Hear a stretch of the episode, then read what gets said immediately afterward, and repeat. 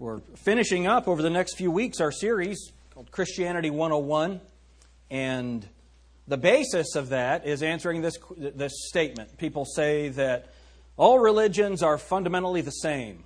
And our answer to that is yes, they are fundamentally the same, except for, can you do it? Except for what it says about sin, salvation, heaven, hell, the nature of man, nature of God, the nature of man, nature of the church, members of the church, all of those things. Other than that, all the religions are, are the same. Right? So we've taken care of a lot of those subjects. Now we're getting into just some, some base level Christianity, Christianity 101. So for this week, we're looking at the subject of alcohol. Next week, we're going to look at the subject of personal holiness, godly convictions, and how do we determine those things. The following week, we're going to be looking at the home, Christianity 101. We'll be dealing with the home probably for a couple of weeks. And uh, then, Lord willing, in March, we're going to try and get to the book of Zechariah. So, some important things coming up, so make sure that you are in your place. The subject of drinking, of Christians and alcohol, it is becoming uh, more and more of an issue.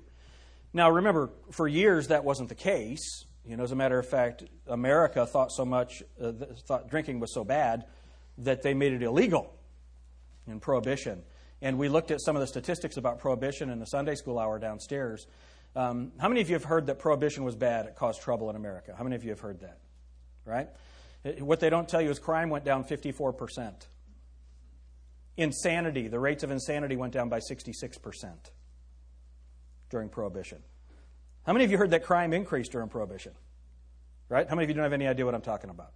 All right. So, because there are people with a vested interest in the alcohol industry, it's hard to get some of the right information. Now we are also to the place where we have Christianity that is trying to be very much like the world. Let's be as worldly as we can as a church so that we can reach more worldly people. And I just think that that's completely unbiblical. Amen? It's completely unbiblical. So I want to start with a couple of just philosophical things. Um, number one, we're not a legalistic church. Right? We believe in salvation by grace through faith. We believe in individual soul liberty, and that is that it is between you and God what you do, your behavior, all of those things. That you are going to give an account for God. If you're lost, if you're not saved, then God will send you to hell. If you're saved, you will receive rewards or lose rewards at the judgment seat of Christ. And if you're saved, then in this life, God will chasten you or reward you, bless you, based on your behavior. How many of you know that? Right? So we're not legalists. The, the job of the pastor is to tell you what the Bible says about these different subjects. But because we have, we have two opposing groups in Christianity, you have legalists who their main thing is behavior. Every sermon is about behavior, and they'll find every way they can in a sermon to deal with your behavior. How many of you have experienced something like that? The flip side of it is we want to be relevant to the culture, so everything is about how to make you feel good, how to make your neighbor like you, how to have a happier life. Both of those are destructive. Because if you don't have the truth of the Word of God, the truth of the Word of God is going to be this do this, don't do this. That's what truth is, and we all understand that. Okay? When you buy a car, they'll say, don't put, so if you have a gas engine, anybody have a gas engine in your car? Don't put diesel in it. Well, I'm going to do what I want to. Well, you're welcome to. You'll just have a car that won't run. It's the same thing with your life. God says, do this and you'll be blessed. He says, if you do this, it's going to cause harm. Let me give you an example of that. In this area of drinking, um, the Bible says here are 20 reasons. I'm going to go through fast. Don't try to write this down. You can get the CD or I'll print this out for you later. 20 reasons to abstain from alcohol. It slows the thinking process, Proverbs 31. It makes one dizzy, Job 12. It's associated with self centeredness, Habakkuk 2. It causes sickness, Jeremiah 25. It causes forgetfulness, Proverbs 31. It produces delirious dreams, Proverbs 23. It results in sleeplessness, Genesis 9. It produces complacence I'm sorry, sleepiness. It produces complacence and laziness, Zephaniah chapter 1. It numbs one's feelings, Proverbs 23. It leads to pro- poverty, Proverbs 21. It leads to brokenness, Jeremiah 23. It results in sadness and depression, Isaiah 16. It causes sorrow, Proverbs 23. It produces blackouts, Genesis 19. It leads to immorality, Joel 3. It encourages sexual perversion, Habakkuk 2:15. It results in guilt, Isaiah 24:20. It causes injury, Proverbs 23:35. It can result in insanity, Jeremiah 51:7. It makes one vulnerable to his enemies, 1 Samuel 13:28. So all you kids go out and get as much booze as you can. You're going to have a great life. When the Bible gives that kind of information, just in a quick reading, how many of you think let's stay away from it? Right? Okay, so let's go eat. No, we're going to give you some more information than just that because we live in a culture that is based on my liberty, my rights, not on what God wants. Uh, I heard one preacher say that what these people are doing is they're flaunting their liberty. I can do what I want to do. You can't tell me to do anything. That's like a three year old. Right? You remember your, when your, your kid was three? You're trying to walk through the mall or walk down the street, and you're, you're holding their hand to keep them safe, and they're pulling away from you. Did that ever happen? Right? I want to do it. I want to walk. I want to push it. I want to. Those are the preachers in 21st century America. It's, it's just such an amazing, petulant attitude about not only this subject, but so many subjects. And we're going to deal with some of that. So let's, let's start with just some of the statistics. This is the latest National Institutes of Health. This, is, um, this was produced in 2017. And this says that there are, I think, 38 million alcoholics in America. 38 million. I'll read some of these statistics to you. According to the 2015 National Survey on Drug Use uh, and Health, 86.4% of people ages 18 or older reported that they drank alcohol at some point. 86%. 70% reported that they had in the last year. 56% reported that they had in the last month. Binge drinking. 26.9% of people 18 or older reported that they engaged in binge drinking in the last month. 26% of the population in America. Um, and we're going to find out what binge drinking is here in a, in a minute, and I think you might be surprised. Um, they, they, they don't call it alcoholism in this study, they call it alcohol use disorder. And it says that 15 million adults 18 or older uh, had, had, had that issue and then 12 to 17 year olds, um, there's another 600,000. 88,000 people die from alcohol related causes annually, making it the third leading preventable cause of death in the United States. The first is tobacco, the second is poor diet and physical inactivity, and the third is alcohol. Um, in 2014, alcohol impaired driving fatalities accounted for 9,967 deaths. That's 31% of them. In 2010, alcohol misuse caused the United States $249 billion. So let me give you an idea of $250 billion. Okay, that's how much it cost in 2010. How many of you think it's gone down? No? So $250 billion. That is, you ready for this? This will help you. That means that the cost to society, to us, is $2.05 for every drink that's sold. Every drink of alcohol that's distributed in the United States costs the rest of us $2.05 in the problems that it causes society. Is that a crazy number? And that's from the National Institutes of Health. That's not from the Baptist preacher. This is government statistics, and these are people that really have no vested interest in hurting the alcohol industry. So there's so much about what alcohol does to the culture that we as Christians, we ought to just stay away from it. But let's, let's get a biblical understanding. Number one, drunkenness is a sin. All right, so let's go to 1 Corinthians 10 31.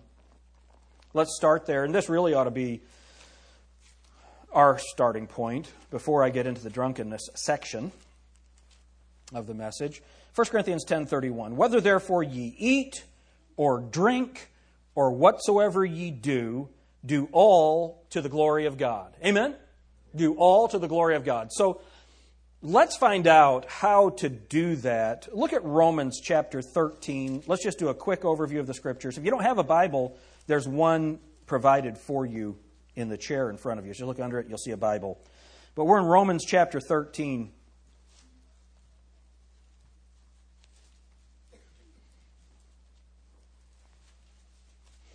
And look at verse 12. The night is far spent, the day is at hand. Let us therefore cast off the works of darkness, and let us put on the armor of light.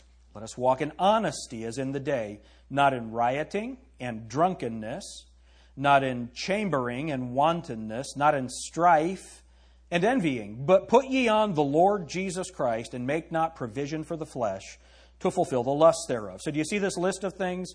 Rioting. How many of you think rioting is bad? Right? Black Lives Matter. That's bad. All right? Rioting is bad. Um, then, drunkenness. How many of you think that that's a good thing here in this text? Chambering, what's that? That's, you know, going to bed with somebody you're not supposed to go to bed with. Um, and th- they're always together, strife and envying. So you've got to put that off and you've got to put on the Lord Jesus Christ. So, so drunkenness is bad. It, it's listed so many times. Look at Galatians chapter 5 and verse 21. I've got about four hours worth of material, so I've got to decide what to uh, filter. But look at Galatians chapter 5. Look at verse 21.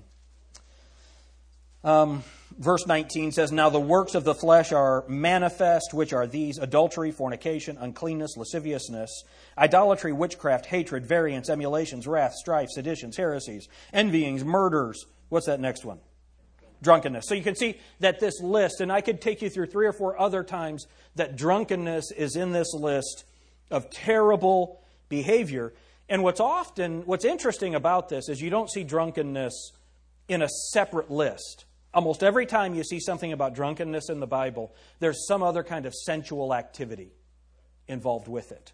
Now, how many of you know that people behave badly when they're under the influence of alcohol? Right? Whether it's rapes or molestations or car accidents or, or self destructive behavior in other ways or hurting other people, drunkenness leads to bad things, and so the Bible constantly warns of the danger of drunkenness because it leads to these debauched behaviors. So go to Proverbs chapter 20.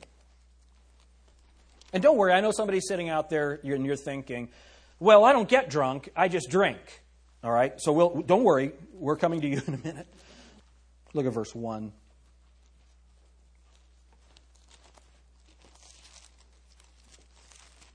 All right, the Bible says, wine is good for you. Now, it's interesting how many people know that Jesus turned water in the, into wine and that Paul instructed Timothy to take a little wine for his stomach's sake. It's amazing how many people know those passages. They're their favorite passages, along with Judge not that you be not judged. Right? All right?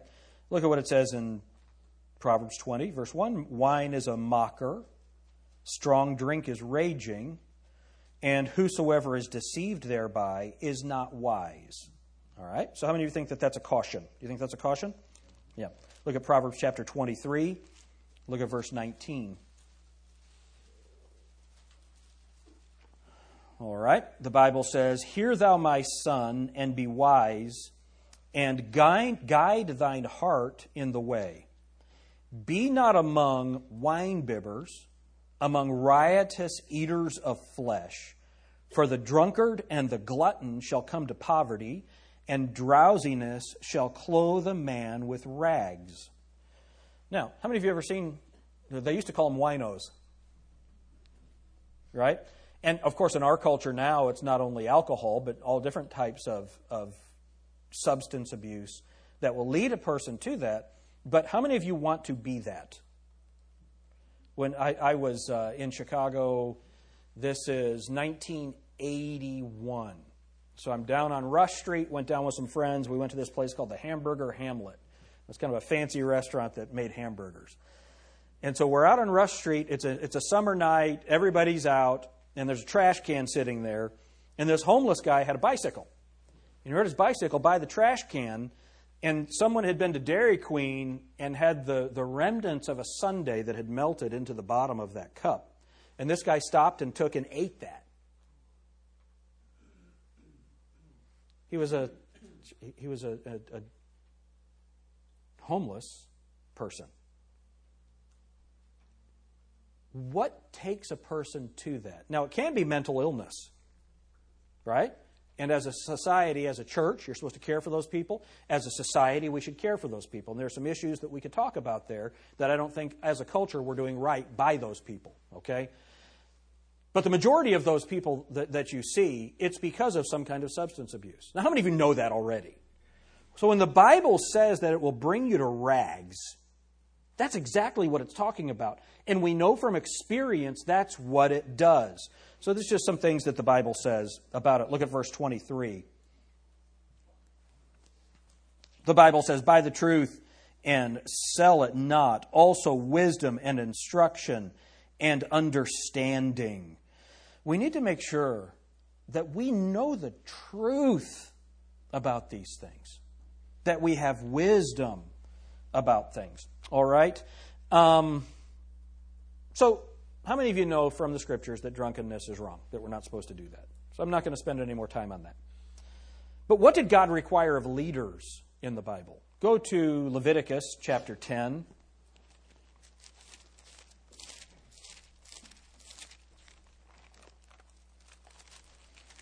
All right, Genesis, Exodus, Leviticus chapter 10.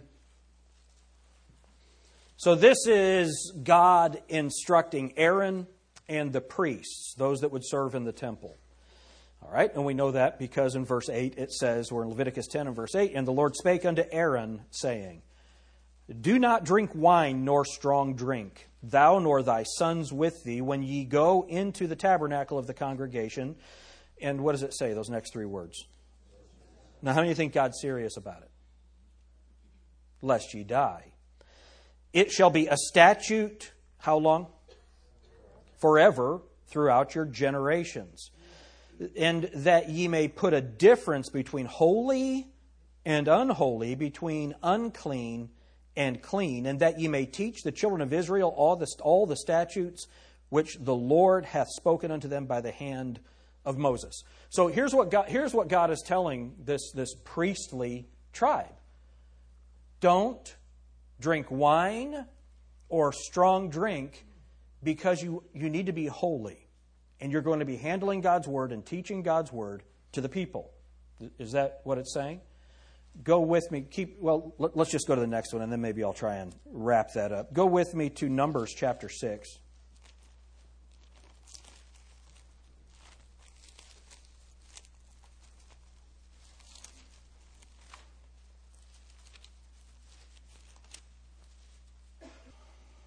Look at verse 1. And the Lord spake unto Moses, saying, Speak unto the children of Israel, and say unto them, When either man or woman shall separate themselves to vow a vow of a Nazarite, to separate themselves unto the Lord. How many of you did not know that some of the Nazarites were women? How many of you didn't know that? That's interesting, isn't it? All right. To a uh, vow of a Nazarite to separate themselves unto the Lord. He shall separate himself from wine and strong drink, and shall drink no vinegar of wine or vinegar of strong drink. Neither shall he drink any liquor of grapes, nor eat moist grapes or dried. All the days of his separation shall he eat nothing that is made from the vine tree, from the kernels, even to the husk. So, no part. He's not going to have any part of the grape. Nothing. Okay? So that is the highest level of separation that the people had in the Old Testament. And even John the Baptist, the, the forerunner of Christ, even the John the Baptist was a Nazarite, and so he kept that level of separation. So the, this is what was required of leaders in the Old Testament. So, so we see priests, and then we see the Nazarites, the highest level of separation. Let's look at what the Bible says about kings. Um, look at Proverbs chapter 31.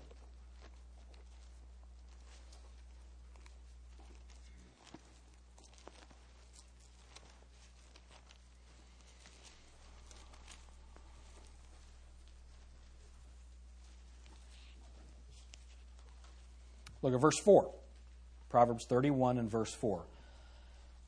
It is not for kings, O Lemuel, it is not for kings to drink wine, nor for princes strong drink, lest they drink and forget the law and pervert the judgment of any of the, the afflicted. Don't do that. Kings aren't supposed to drink. But who is? Who would we give strong drink to? Look at what it says. Verse 6 Give strong drink unto him that is ready to perish, and wine unto those that be of heavy hearts. So, two things. So, somebody that's ready to perish. The concept here is to alleviate their pain. Now, let me ask you a question. Is there something else that we could give someone now? Right? And how about this? Um, and those that be of heavy hearts. So, how many of you now would say that if a person is depressed, to give them alcohol? It's interesting, isn't it? What's the difference? This was all that they had to alleviate suffering. This is what they had. So, there it's clearly medicinal. And so you can see if you want to be a leader, don't drink wine or strong drink. If you're dying or struggling, then give it to that person. There's a difference, isn't there? Now, how many of you are going to go this evening and, and take a bottle of Vicodin?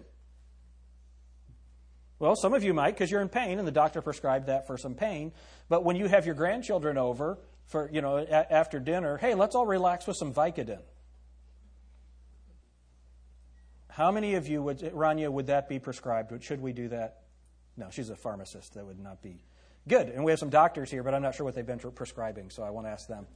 It, no one would recommend. How many of you recognize? Would you work with me a little bit? How many of you recognize we would not do that? So, some of the times when people are taking the positive references to alcohol in the scriptures, can you see that they're being completely misapplied? They're completely misapplied, and we'll deal with some of those others, I think, tonight that could cause some confusion. So, what did God require of the leaders? Aaron and the priest weren't supposed to drink it at all. Nazarites, the highest level of separation, don't drink it. And then the kings, they're not supposed to drink it. Look at Isaiah chapter 5.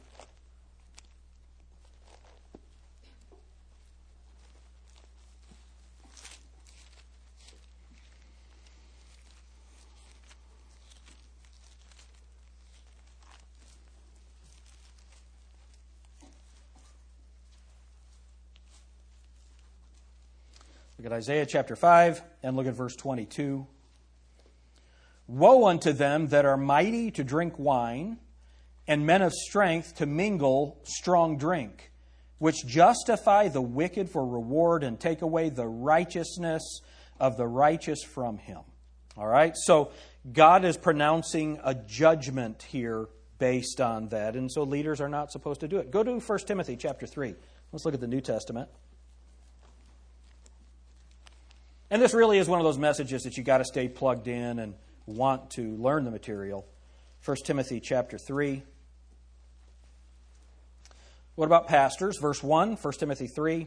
This is a true saying if a man desire the office of a bishop. And remember, there are three words for that are used to describe the office of the pastor in the Bible bishop, elder, and pastor. And the bishop is the overseeing part of that job. Pastor is feeding and protecting the flock. And an elder is one who knows God and knows God's word. And they, those are the three words that describe the office of the pastor. Number two, or verse two. A bishop then must be blameless, the husband of one wife, vigilant, sober, of good behavior, given to hospitality, apt to teach, not given to wine, no striker, not greedy of filthy lucre, but patient, not a brawler, not covetous, one that ruleth his own house, having his children in subjection with all gravity. For if a man uh, know not how to rule his own house, how shall, she take, how shall he take care of the church of God? Not a novice, lest being lifted up with pride he fall into the condemnation of the devil.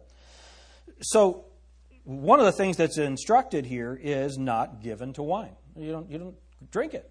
You're not given to it. You don't give yourself to that. Look at the office of the deacon, verse 10. And let these also be proved, then let them use the office of a deacon being found blameless. All right?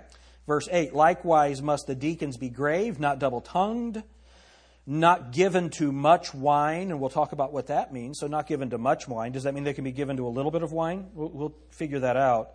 Not greedy of filthy lucre. So, what we're seeing is that in leadership, they're saying don't do it. That's, that's the teaching of Scripture. Don't do it. Um, and we have to put Scripture in its proper context in order to be able to understand it. So let's, let's get this. Look at 1 Peter chapter 3. So we saw in the Old Testament that priests are not to drink alcohol.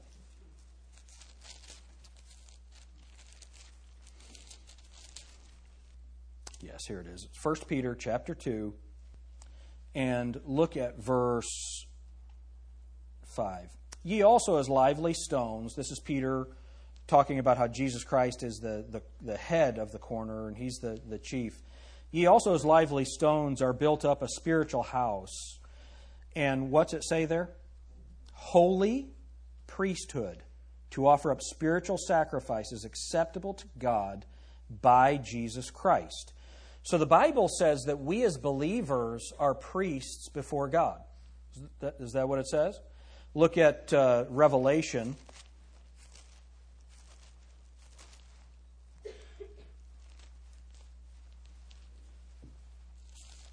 chapter 5.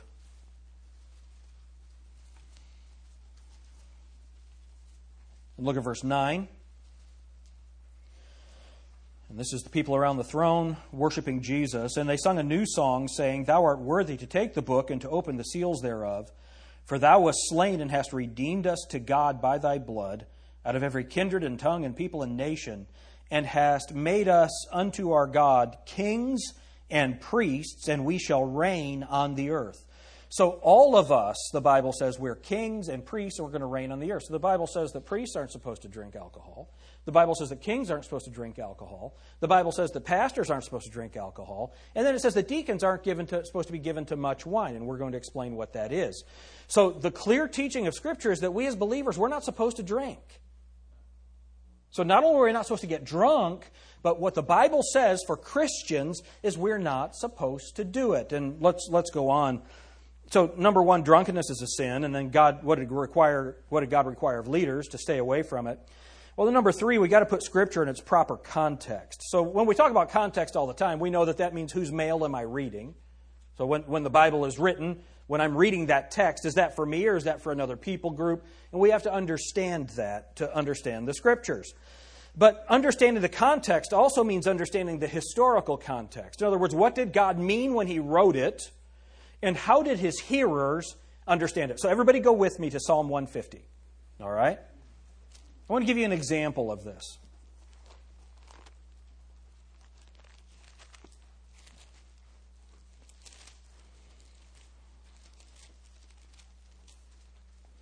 All right, Psalm 150. Let's just read this psalm together. Praise ye the Lord. Praise God in his sanctuary. Praise him in the firmament of his power. Praise him for his mighty acts. Praise him according to his excellent greatness. So, Psalm 150, verse 3. Praise him with the sound of the trumpet. Praise him with the psaltery and harp. Praise him with the timbrel and dance. Praise him with the stringed instruments and organs. Praise him upon the loud cymbals. Praise him upon the high sounding cymbals. Let everything that hath breath praise the Lord. Praise ye the Lord. All right. So we are developing different instruments to use in the church service. And I love the use of all of the instruments in praising God. Isn't that good? Why don't we dance? Why don't we dance? How many of you think, now, be, be, uh, you young people, look at me, this is really important. We have homecoming dances, we have all of these dances, and people say, should Christians dance? So let's, and here's what people say well, the Bible says that we should dance. So, how many of you think the dance that he's talking about would resemble what Jennifer Lopez does? Is there anyone here that would think that's the same thing?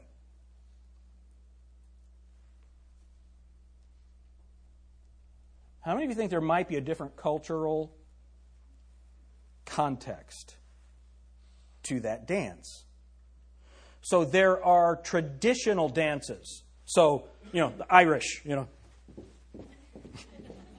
Okay, now let me ask you a question. All right, you ready? How many of you that was sensual for you? if it was, you need help.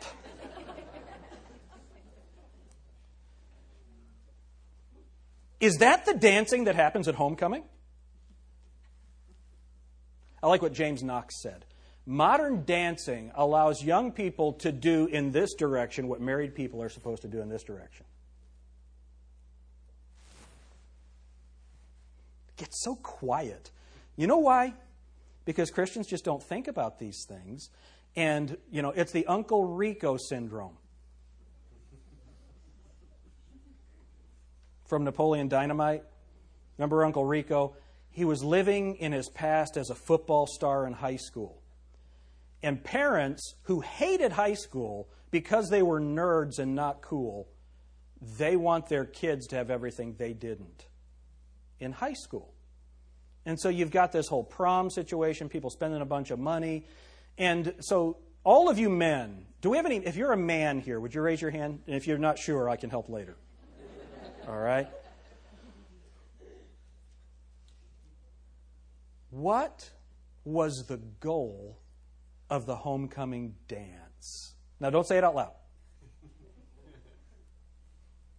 Hmm. How many of you know what I'm talking about? The rest of y'all are lying. So, what, what are we doing? we're identifying a problem. People will take the word dance from the Bible, something that was holy and celebratory, and say, because that's recommended in the Bible, I can go and grind at the high school deal, or I can go into a bar because I enjoy that. How many of you, when you read Psalm 150, think Miley Cyrus?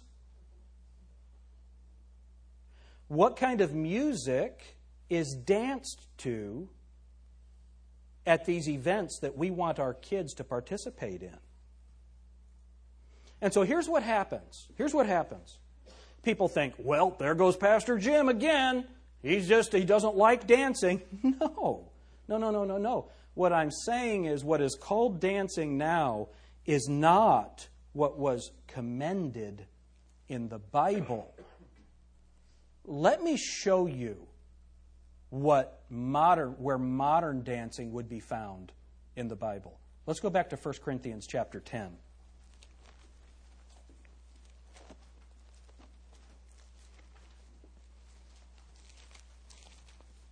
All right.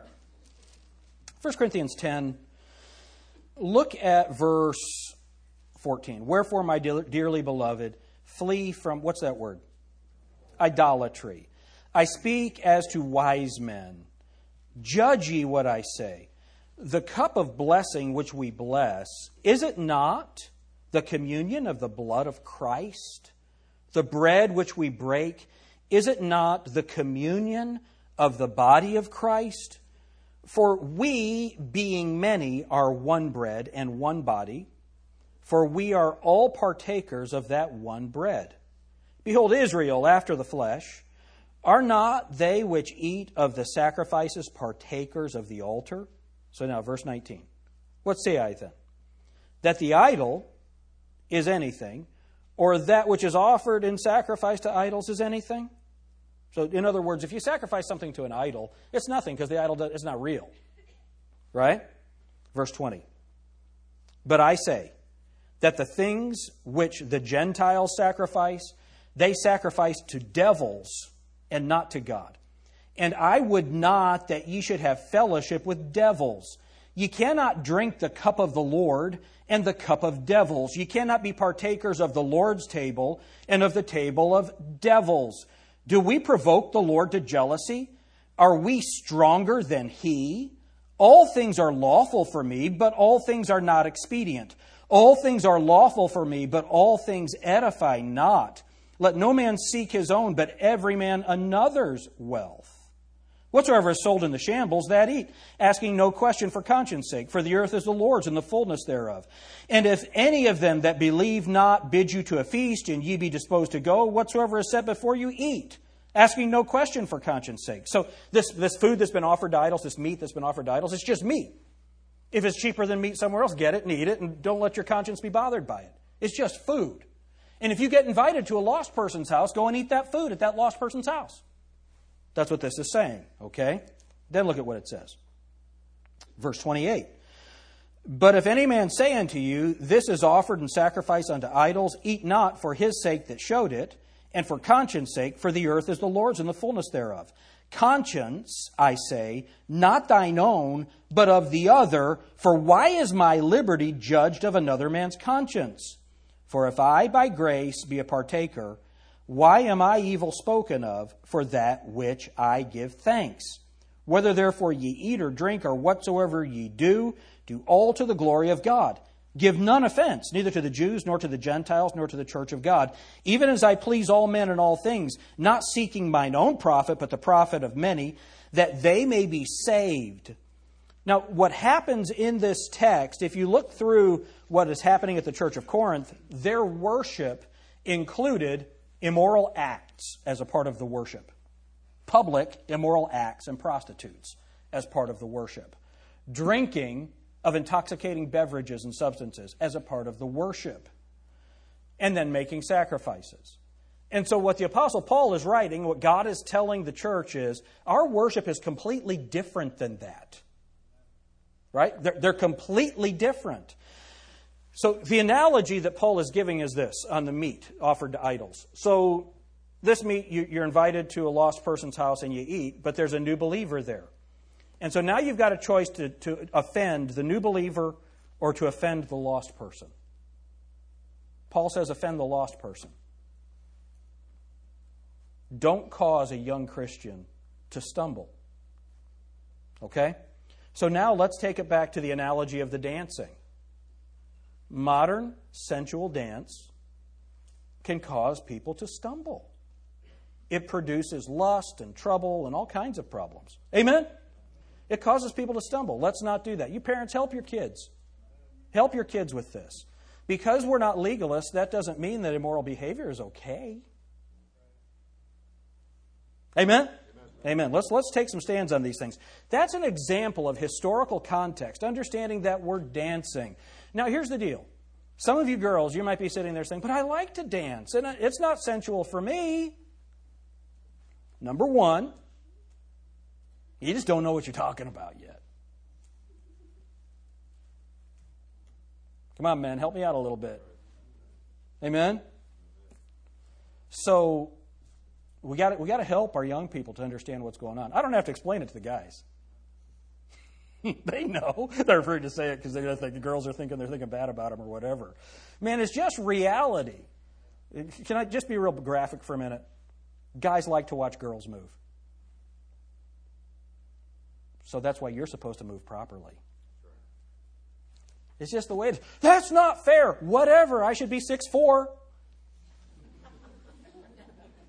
It's just reality. It's the way it is. Amen? Okay, so now, you say, Pastor, what does this have to do with alcohol? It's because we have to understand the historical context of a passage and the use of that passage in order to be able to teach it properly. So, dancing is an illustration of that. Modern dancing is nothing like the dancing that was mentioned in the Bible, and modern alcohol is nothing like what we have in the Bible. Let me give eight principles on drinking that I, I got from John MacArthur. His first question that he asks is this Is alcohol today the same as it was in biblical times? No. No. In biblical times, it was nothing like it. And I want to read to you what he said about the wedding at Cana. For example, do you remember John chapter 2? You remember everybody knows that Jesus turned water into wine. Listen to this. This is so good. For example, do you remember John 2, the wedding at Cana? And do you remember that they had a wedding for the whole village? Well, let's assume there were 500 people in the village. That would probably be close to reality. They would all come, and the wine ran out. Now, how many of you think it would be hard to find wine for 500 people in Sydney? Would that be hard to do? No the wine ran out. That's the biggest event in the village. That's the biggest event for the people, and they don't have enough wine for a week. A wedding lasts a week. and a few days, they're out. This is not a vast consumption of alcohol, it, and it was limited. Today, there's an unlimited supply. Unlimited. Now, let me tell you something else about it. It was a thousand years after the New Testament that the process of distillation was developed and invented. A thousand years later, what did distillation do? It increased the alcohol content potentially from 40% to 75%. That's what distillation did. A little after that, during the time of Napoleon, some kind of process known as chaptalization was developed, and that added another potential 5% of alcohol. That's where you get things like whiskey, hard liquor, and this is the high with this high alcohol content. Today, fortified wines would be as high as 20% alcohol and even higher than that.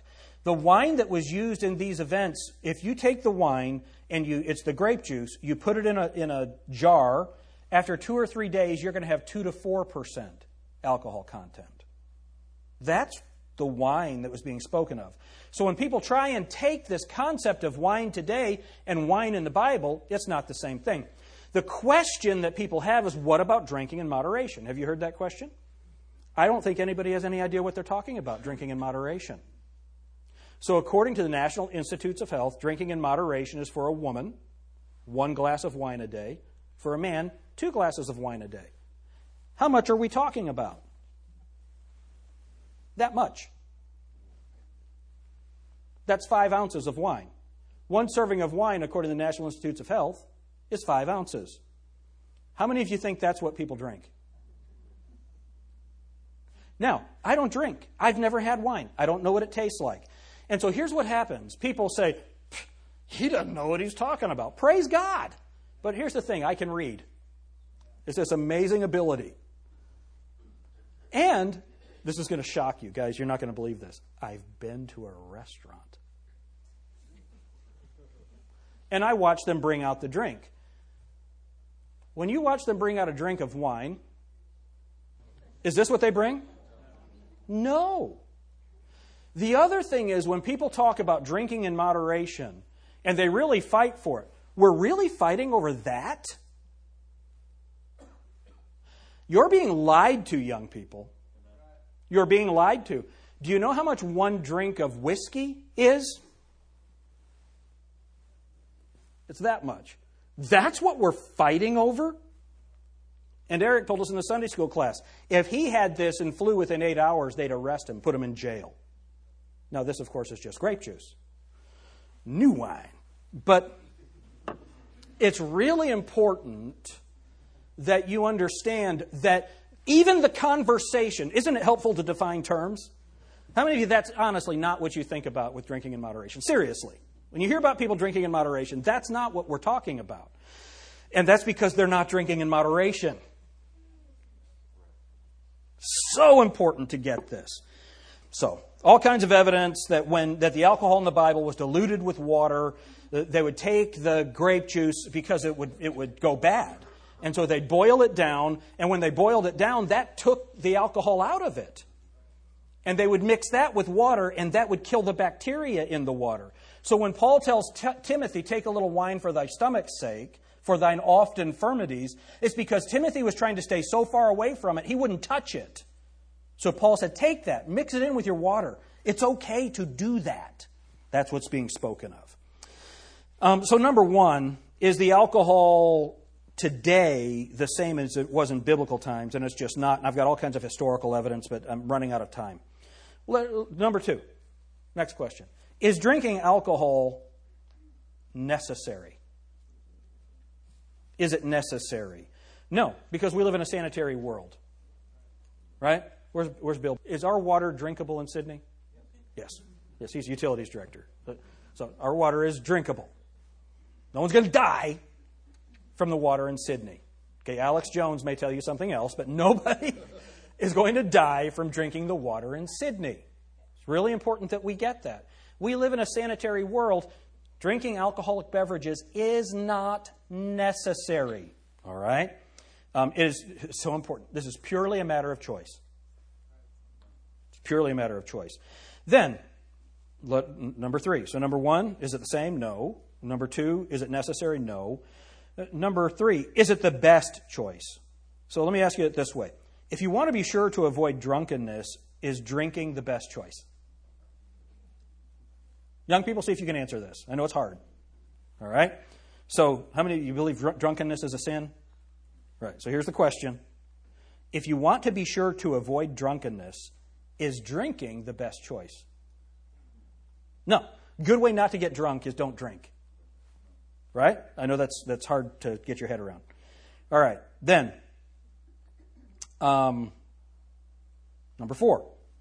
Look at 1 Corinthians chapter 6. Is drinking alcohol habit forming? Is it habit forming?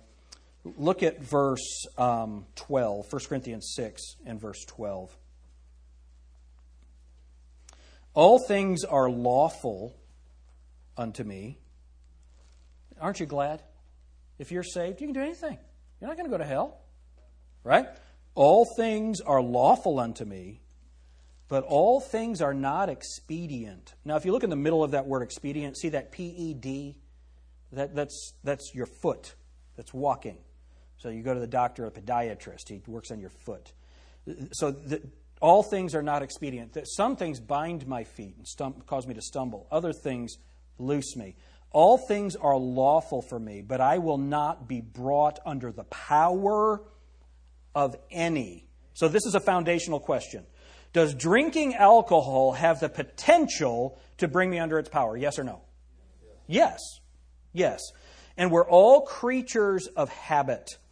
The fact that there are 38 million alcoholics in America, it shows that it is a controlling behavior. So there's other things that you should stay away from that are controlling.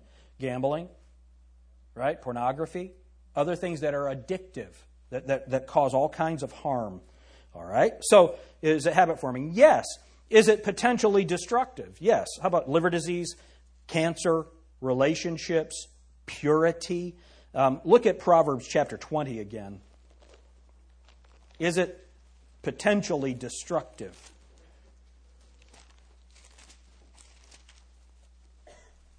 Proverbs chapter 20. Look at verse, um, go to chapter 23.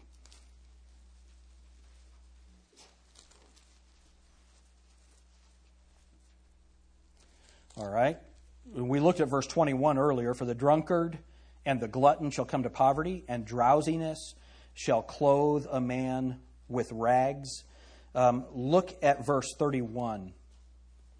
Look not thou upon the wine when it is red, when it giveth his color in the cup, when it moveth itself aright. So you can see that when the wine has fermented, all these things start to happen. Why? At the last it biteth like a serpent and stingeth like an adder. Thine eyes shall behold strange women, and thine heart shall utter perverse things.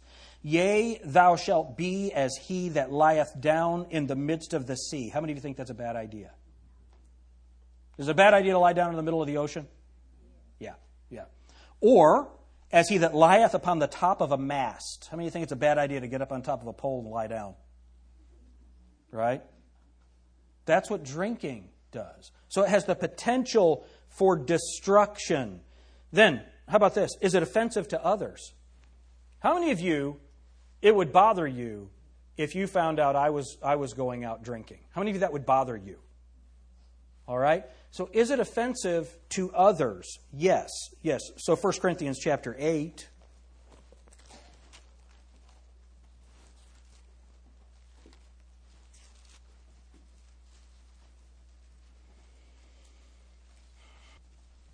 Look at verse 9.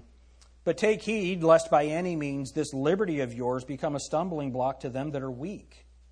Wouldn't it be awful if you were the one that influenced someone to start drinking and it ruined their life? See, if I influence you to drink coffee, that's just going to make you happy.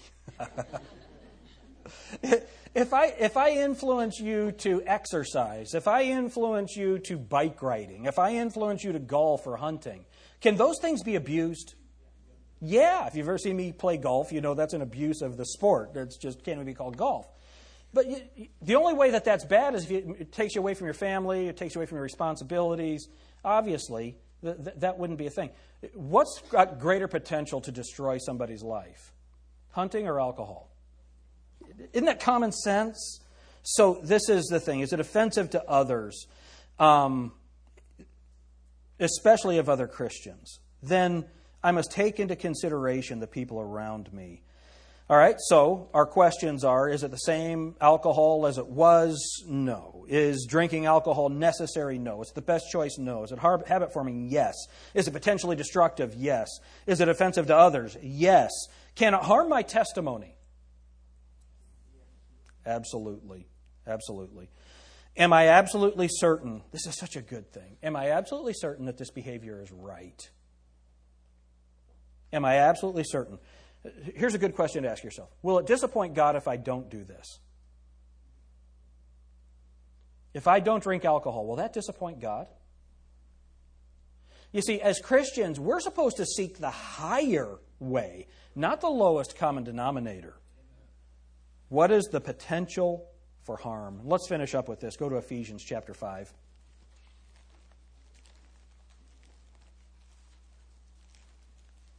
Look at verse 15. See then that ye walk circumspectly, not as fools, but as wise, redeeming the time because the days are evil. Wherefore, be ye not unwise, but understanding what the will of the Lord is. And be not drunk with wine, wherein is excess, but be filled with the Spirit, speaking to yourselves in psalms, in hymns, and spiritual songs, singing and making melody in your heart to the Lord, giving thanks always for all things unto God and the Father in the name of our Lord Jesus Christ. You see, there's a type of worship, there's a type of life that brings glory to God, and there's a type that brings reproach to God and His people. Um, let me throw this one thing in on the dancing. I didn't say it. You notice there's no dancing in the New Testament? It's completely gone. As a part of worship, when you read any of the literature from early believers, there's nothing in the New Testament about it that's not a part of Christian, the Christian faith. And neither is drinking alcohol. When you, read, when you read anything of the early literature, man, they just stayed away from it because it was so dangerous. So, we as believers, we need to understand that we have a culture that wants us to say anything's okay, do whatever you want. If it feels good, do it. But that's just not the biblical approach. Amen? Amen. So, at Grace Baptist Church, here is our requirement. These are our rules. If you are in leadership at Grace Baptist Church, you cannot consume alcoholic beverages of any kind. So, if you're in the choir, if you're discipling somebody, if you're a Sunday school teacher, if you're an Awana leader or helper, we stay away from that because we certainly wouldn't want to influence children toward that direction. There was an article in The Guardian, uh, it's, a, it's a British newspaper just recently. And you know what they discovered? That giving alcoholic drinks to teenagers leads them to become drinkers. Is that an amazing thing? I couldn't believe that they figured that out. The other thing that the National Institutes of Health said in their report is that when you give alcohol to an underdeveloped mind, so that's teenagers, right? Their minds don't, aren't developed until they're around 25. It stops the development, it impairs the development. And here's why this is so bad one in five, listen, one in five college students on campuses is an alcoholic. Is that good for society or bad? One in five are abusing it. Now, so we talked about moderation. This is moderation. Two of those for a lady is considered abuse. Do you think maybe we have more alcohol abuse than has been reported? So it's really important that we start to understand these categories and we understand what the Bible says. The wine in the Bible that's being spoken of is not the wine that is sold today. All of the alcohol that's today, uh, when you get into whiskey and those things, that wasn't even contemplated in the scripture. That's so far beyond what anybody should do. What about beer? What about beer? Same thing. How many of you ever known somebody that messed something up because they had had too much beer? Right? Do you understand how many cases of date rape there are because of alcohol? Let's just stay away from this stuff. Amen? Let's just stay away from it. And there's another good thing, since we're talking about behavior. it, girls, if you're not alone with a guy, it's tough for that to happen. Right? Right? Amen. All right, let's all stand together. You know, we can't have a service at Grace Baptist Church without telling you this Jesus Christ died on the cross to pay for your sins. He wants you to go to heaven and have eternal life. If you've not placed your faith and trust in Jesus Christ alone, then the penalty for that is death and hell, separation from God forever. So eat, drink, and be merry, for tomorrow you die. Doesn't matter what you do because there's nothing you can do to go to heaven without the blood of Jesus Christ. But if Jesus Christ has cleansed you, well, let's, let's take the warnings from the Scripture and understand that we as believers need to not touch it. Amen? Amen. Amen. Let's sing this together.